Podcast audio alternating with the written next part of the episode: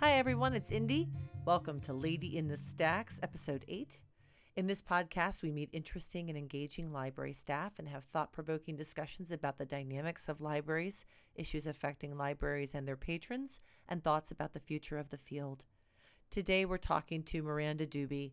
She's an adjunct faculty librarian at the University of New Hampshire, Manchester. Today, she'll share with us the results of her research into library services for survivors of sexual assault and domestic violence and provide a basis of understanding regarding how vital it is for libraries to offer resources for these patrons. So, Miranda, tell us about yourself. Anything you feel comfortable sharing with us.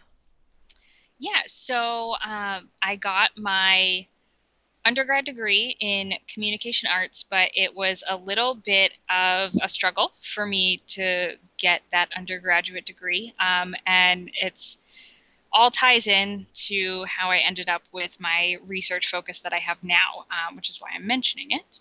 So, in the process of getting my undergraduate degree, I um, got diagnosed. It's actually not going to be five years to the day when the podcast listeners listen to this, but five years to the day of when we recorded this.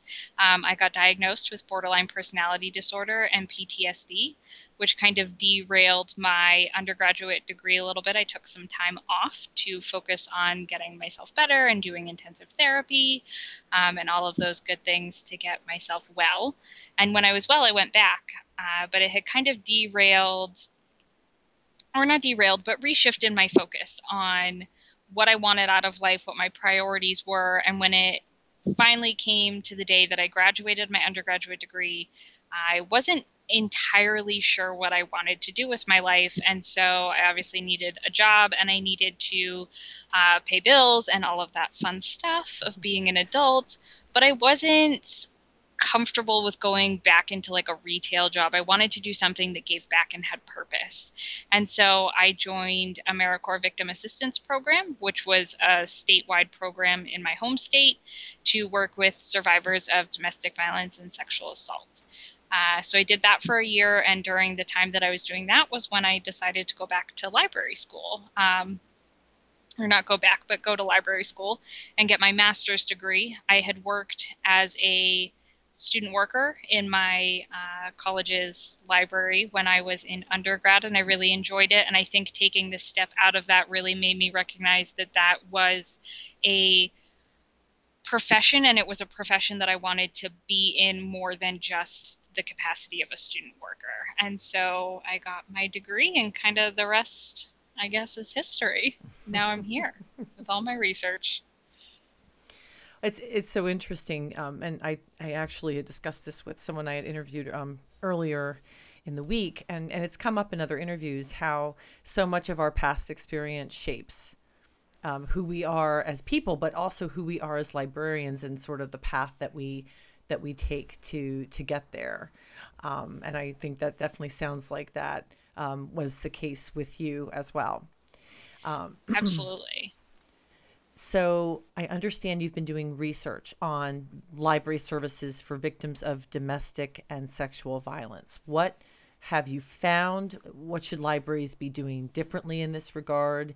Um, have you come across any remarkable library services that address these issues? Yeah, so those are all really great questions. Um, so, so far for findings, I have completed one study. The results are going to be published um, soon, June, in June, so about another two months.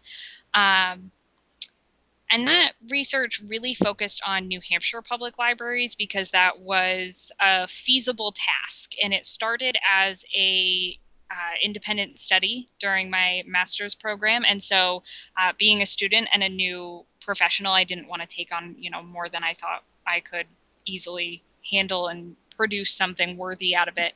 So I really honed in my focus to New Hampshire public libraries, and it has been eye opening to see the way that public librarians talk about survivors in our in my state um, the services that they're doing the amazing work that's being done but also how far we still have to go so I talk about this a lot when I give uh, presentations at conferences and things like that and on Twitter.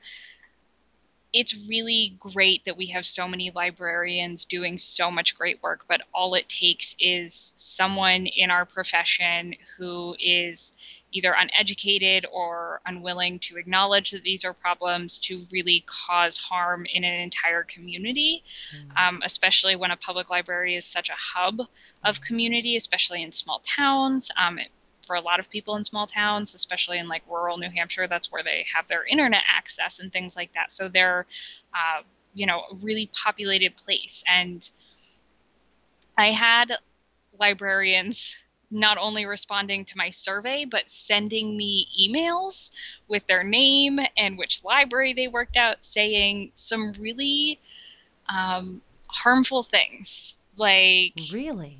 Yeah, like this isn't a problem in our small town. How, well, would, they, how would they know? Right. And the other part is it's a problem in every town. It doesn't matter what size your town is. Uh, domestic violence and sexual assault don't discriminate against anyone. They can impact anyone of any age, gender, ethnicity, uh, socioeconomic status.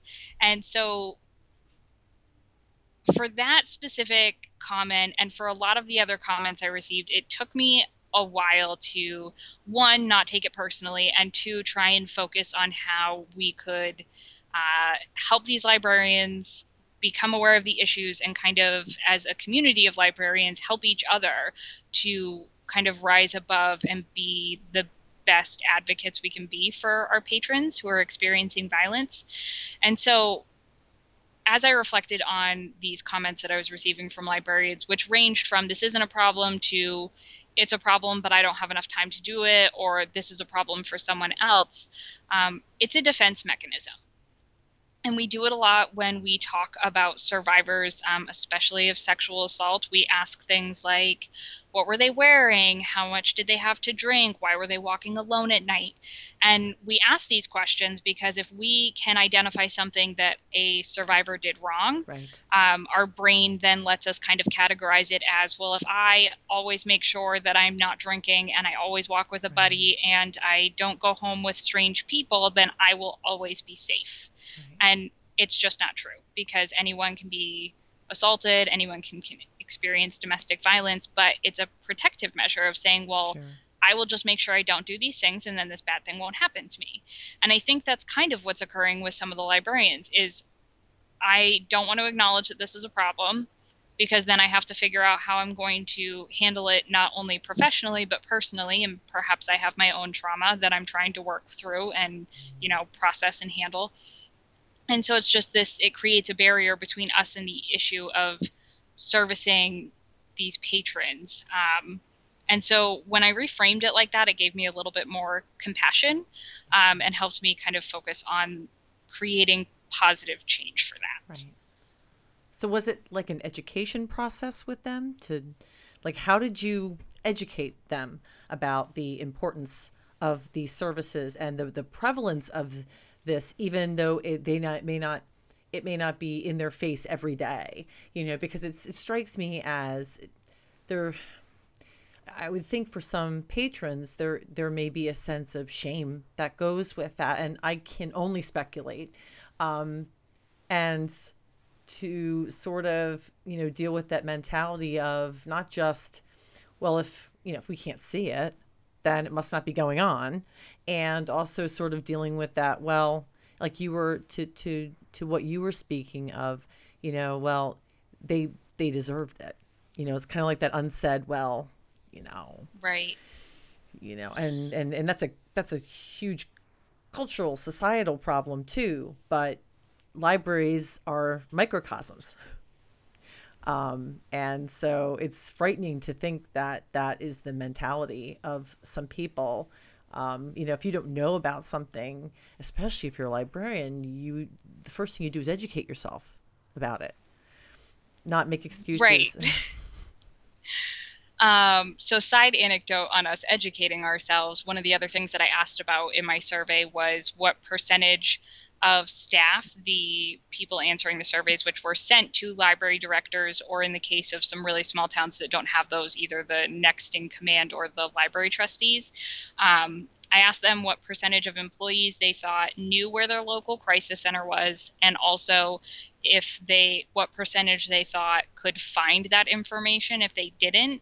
And three percent of my respondents, um, and it was the same three percent, didn't think any of their librarians knew where their local crisis center was, and didn't think that those staff members knew how to find that information. Uh, which is it was not a lot of libraries, but it was enough that I was kind of like, oh, okay, this is a skill set that I take for granted because I have the background in it. I know where to go to find that information, but maybe it's an assumption I'm making that other people know how to navigate this system like I do because it is very complex and there's a lot of different organizations that offer different services and things like that. Um, but my my number one tip if i can give any number one tip is to get educated and figure out where your local crisis center is um, because they are going to be the people who can help you navigate that education process and figure out how to do maybe some workplace trainings. And I know I can only speak to New Hampshire on this, but most of them um, here, you can have someone come in usually at low to no cost to train um, your staff members on a variety of issues that might be related. Um, whether that's you know safety planning or um, how to handle restraining orders, what books and resources are helpful, what services they can provide, things like that. Um, so, yeah, I guess my biggest thing is just know where your local crisis center is. It really is the best tool that we can offer survivors because and this is one thing I try to be really clear about with kind of my movement, if we can call it a movement, is that I don't expect every librarian out here to go become as educated as a crisis center advocate. Um, takes a lot of training. I actually just got recertified to be an on call advocate. I spent three full weekend days um, and about 20 hours of online training. Like it's intensive. And so it would be unrealistic to expect that every librarian everywhere is going to get that kind of information. But if you know where your local crisis center is, you can turn someone who needs help over to the people who are really, really qualified to do right, that. Right. Um, and the key part is that we need to know that beforehand. Um, someone did a study, Evans and Feder, I believe. I hope I'm not misquoting them. I'm 98% sure that's who did the study. Um, that when informal disclosures of abuse are made to an informal network, um, so that might be a library, um, they are most successful in getting the person making the disclosure to formal services if the mm-hmm. person who is receiving the disclosure has prior knowledge of what resources are available. So while it's really great that we know how to look up information and we could say, oh, it sounds like you need the local crisis center, let me look it up, um, that will often lead to less access of the formal services than if we can say immediately, this is the service cent- the crisis center that services our area. Would you like their phone number or their email? and have that information ready.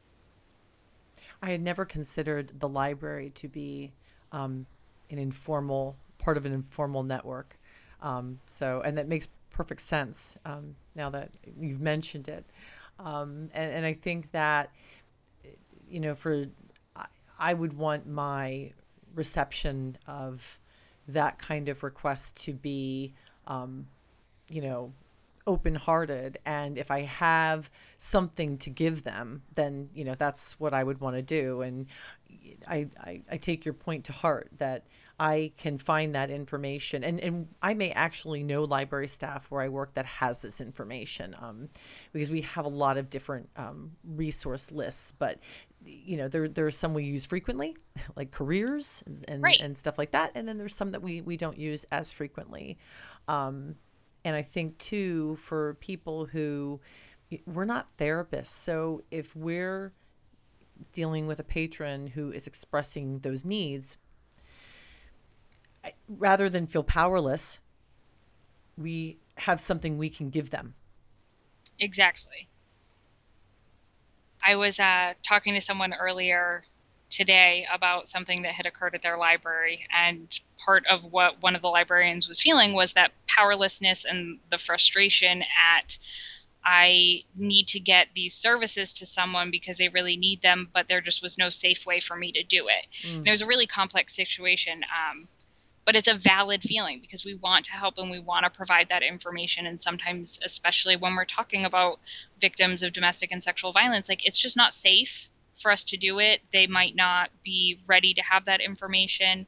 Um, there's a lot of different reasons why that might not be possible but when we do have the opportunity to you know successfully get someone to where they need to be it's a really really great feeling i would imagine too that even if they don't take that information.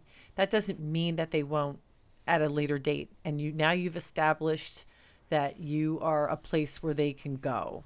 And exactly. and you have that sort of connection. And so it you know it's okay. You're going to be there um, as a resource for them when when they're ready. Um, yeah, I can only imagine the type of constraints that people deal with in terms of using that information. Um, so so, what are libraries doing well? Uh, there are a lot of really great programming type things that are happening, like in New Hampshire um, specifically, are some examples that I can um, discuss and I'm sure there are other fabulous things happening in other states as well. Um, one thing that occurs across the United States uh, during Sexual Assault Awareness Month, which just passed, is a thing called the Clothesline Project. And I had the opportunity to participate in it when I was in AmeriCorps, and it was really, really powerful. Um, it is an event where survivors are invited to decorate t shirts in a way that either expresses um, their empowerment or the violence they experienced, a message that they want to leave for other survivors. Um, it can really be a wide range of things.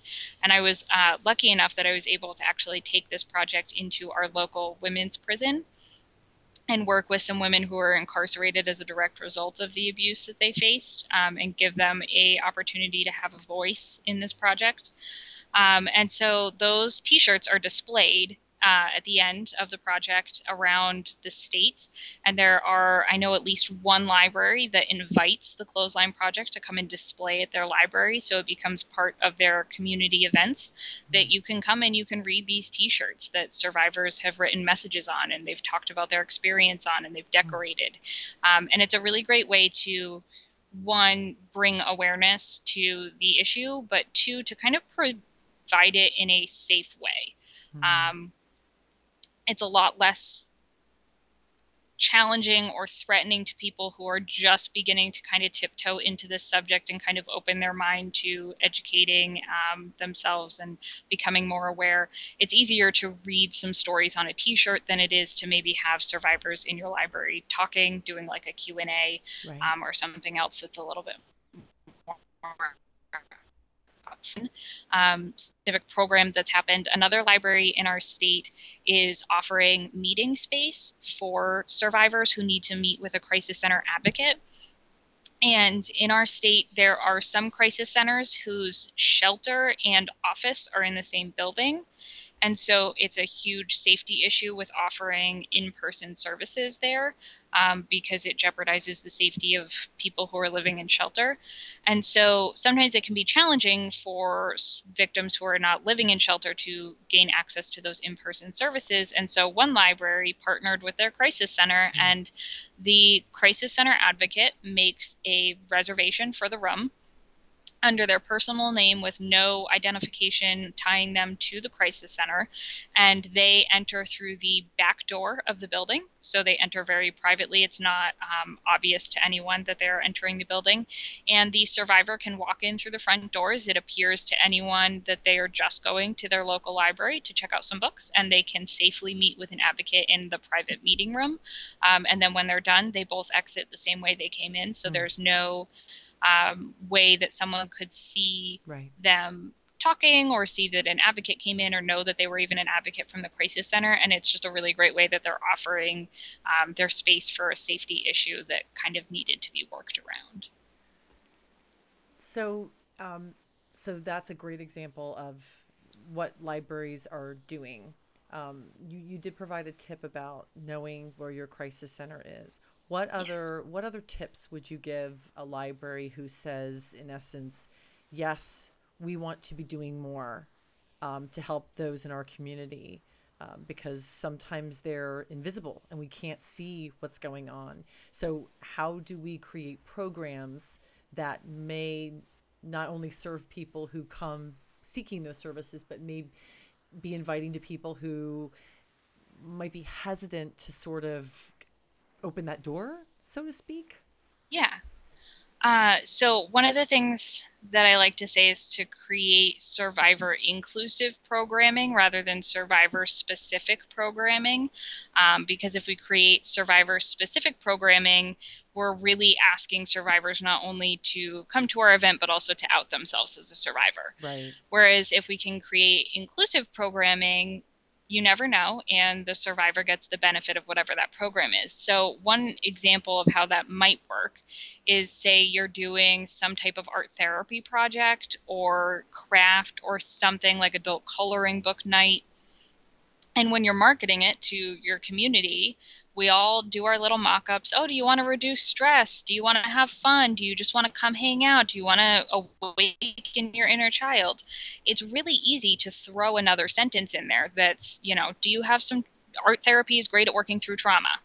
Like, you can throw in what I kind of refer to as like signal lines, and it signals to a survivor that you are inclusive, that you are aware of them as a population, and that you're welcoming of them at your programming. Right. Um, but that it's also a safe place for them to come because it's not, you know, all survivors of domestic violence and sexual assault come color tonight at the library. Right. Like it's you can weave it in right.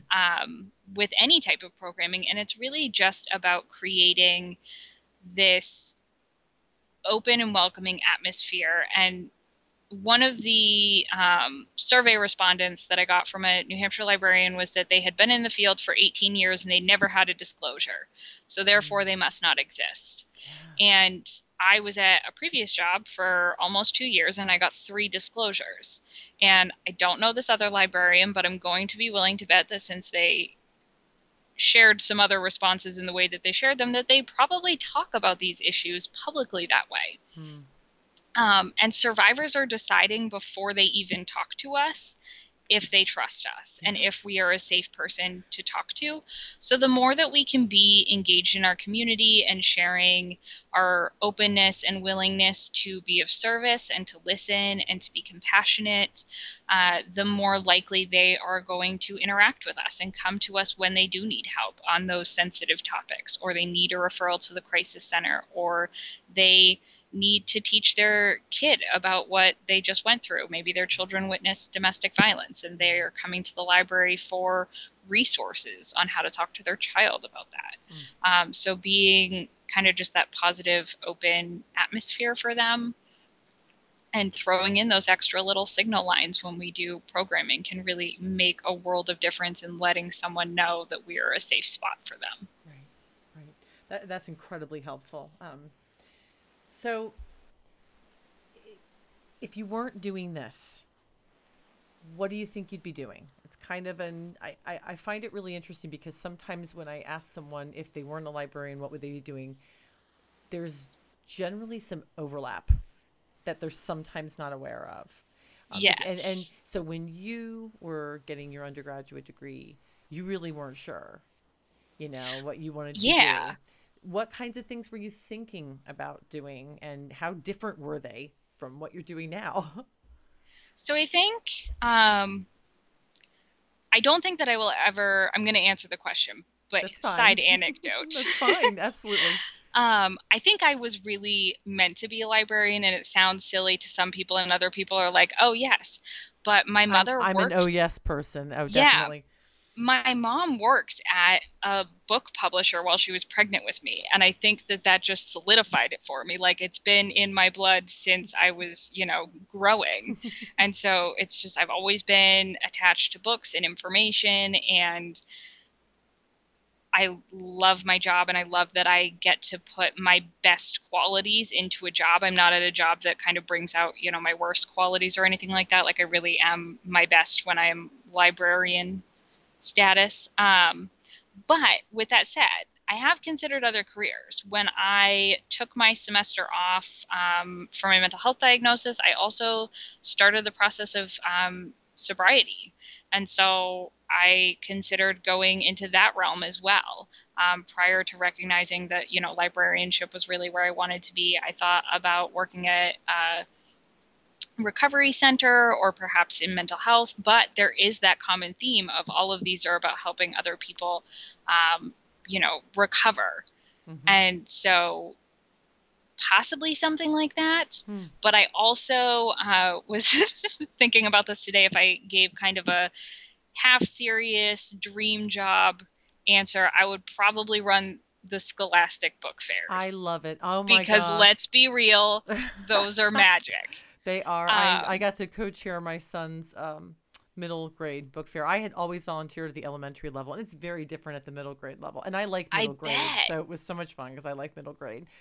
Um, you know, they're they're not so into you know sitting there and help having you help them pick books. They you know they right. pretty much know what they want.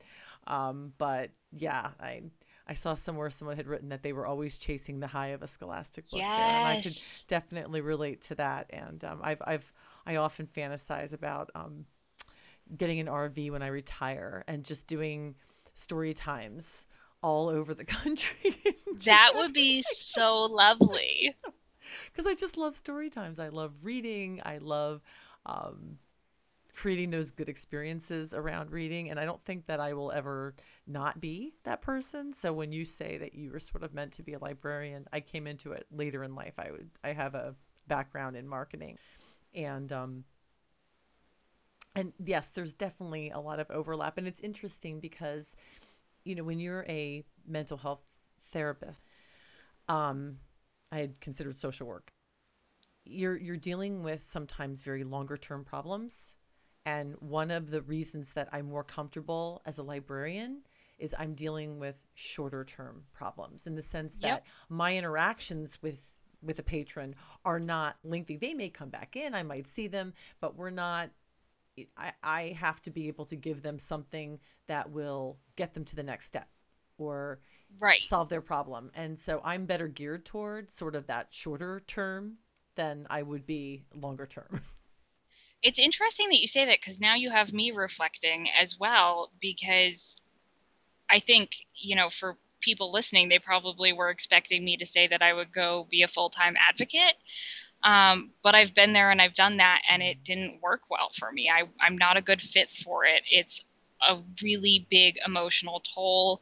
I had a really um, challenging and stressful year working in a prosecutor's office. I lost a victim. I had hmm. victims who absolutely just hated me and would like scream obscenities in my face. Um, I had, you know, victims who really wanted the help and recovered and did really well um, with what we were able to offer them. But like, I carry all of those people with me. And I think part of it is because it was such a long term process. Courts move so slowly. I was in these people's lives for a really long time. Um, whereas now, like, especially as an on call advocate, I get a phone call in the middle of the night, and that's kind of the end of it, unless they happen to call when I'm on shift again. And I know that they have been turned over to the, you know, full time staff at the crisis center and they are in the right hands and they are being taken care of. But just that extra like long term load on me of taking care of them was a lot. And so i think similarly i'm just better suited for those shorter interactions. I perform my best then so you're you speak a lot at conferences. Um, you are very involved uh, in this cause. What do you do when you're not? What do you do to relax? What kind of hobbies do you have? Yeah. So if anyone who is listening also um, has experience with borderline personality disorder, you may know that having hobbies is a weird thing for people with BPD. Um, and it kind of links back to this. Uh, one of the diagnostic criteria that we have a ever evolving and non-stable sense of self. So for my whole life, I've struggled with hobbies. Hmm. Um, when I was a kid, like I was always jumping from basketball team to track to um, violin. Like I, I was always doing these different things because nothing felt right. And now that I have the tools and the skills to be, you know, a little bit more recovered, um, I've finally been able to experience the joy of having hobbies. And so I've really gotten into crochet. I started mm-hmm. that um, a year and four months ago. And so, so far, this is my longest running hobby. I haven't lost interest in it. So that's really exciting. Um, and the people out there with BPD will know what I mean. When you can just keep something consistent for that long, it's really it's a huge accomplishment. So I love crochet. Um, I love to make cute little outfits for my niece and nephew, and blankets, and it's summertime, so I'll start making some um, like tank tops and things like that. And then I've also gotten into baking recently and cooking, and um, it was always a chore to me before, and now I'm really enjoying finding new recipes and trying new food and just being really playful with that. And that has been super helpful in, you know, maintaining a healthy relationship with my body and food and getting back to a spot where it's like enjoyable. Mm-hmm. So I'd have to say those are the two big things right now is crochet and baking slash cooking. If knowing what you know now, what advice would you give yourself if you could go back? Or if it's easier or preferable, what advice would you give someone who was just starting out, who came to you and said, I think I want to be a librarian? What kind of advice would you give? So I think if I had to go back and talk to a early version of myself, I don't know if it would necessarily be advice, um, but I did kind of impulsively jump into getting my master's degree. I just decided that I was going to do it and I applied, um, but I had a lot of fear around it. So I think I would just go back and remind myself, my young, you know, younger self, that it was all going to work out fine and that the life that I dreamed of having. I'm trying not to get emotional and so emotional that I can't finish the sentence. Um, that the life I dreamed of having would find me, and it would find me a lot faster than I thought it was going to happen. Mm. Um, because I think I lost a lot of that early time to fear and fear of not being good enough, not being a good enough librarian, not being smart enough to get a master's degree because I, I was freshly out of therapy. I was still really early in my sobriety. Um, I was dealing with a lot of, you know, the emotional baggage that I had throughout life. Um, so all of those doubts um, had surfaced, and I think I lost a lot of time and opportunity to really just enjoy the ride here. Because mm-hmm. um, every day I wake up and I have no idea how I've ended up hmm. with the life I have and being married and being happy and healthy and stable and having a career that I love and doing work that I'm super passionate about and being surrounded by really strong women who push me to be my best self um, and really strong men who are fabulous and um, supportive and wonderful and just, you know, I wish that I could go back and say enjoy the ride because it's going to happen a lot faster than you thought it would. That is wonderful advice.